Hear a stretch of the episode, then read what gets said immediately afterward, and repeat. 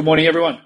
The process of phase transitions, that is, transitioning from one state to another, is interesting to think about, particularly in respect to money and Bitcoin.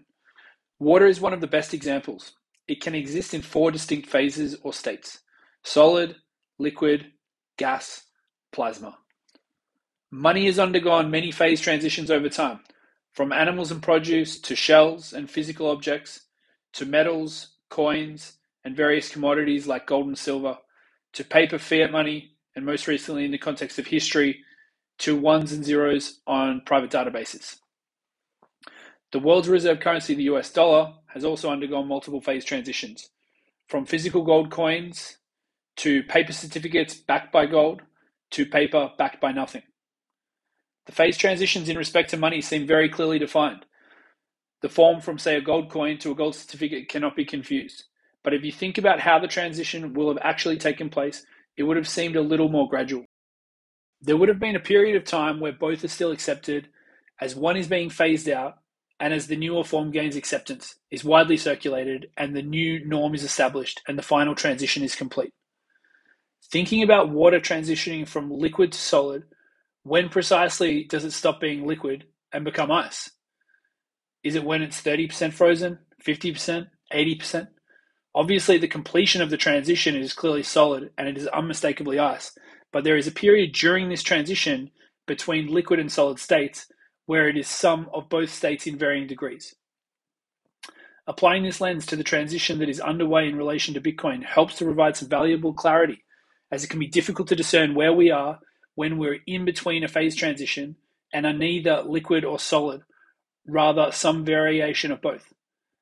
People often comment about mass adoption of Bitcoin, and for it to be successful, mass adoption is needed. But what is not well understood is that for Bitcoin to become widely accepted as the best form of money, it does not require 100% of people to adopt it, to believe it, to own Bitcoin, or utilize the network.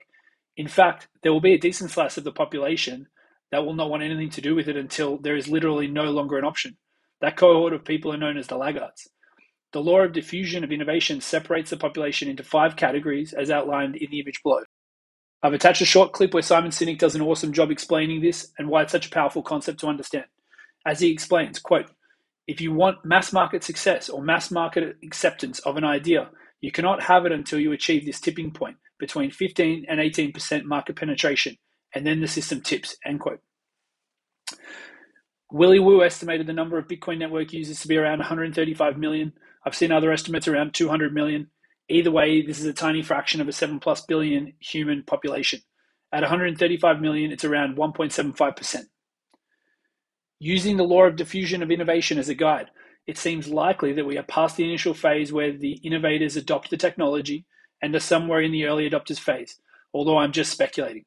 From network user estimates, it seems clear we have not yet reached adoption from the early majority, but this seems inevitable at this point given the amount of legacy institutions that have announced various Bitcoin products product launches, sorry, forthcoming for their clients.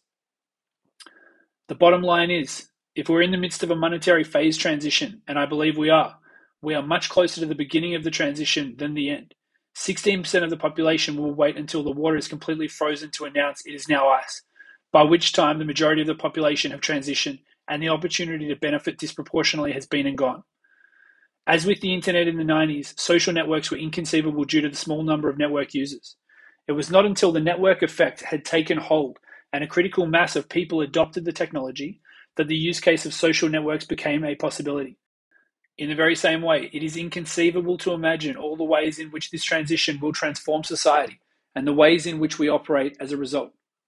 All I'm confident of is that it's early days and the tipping point is yet to come.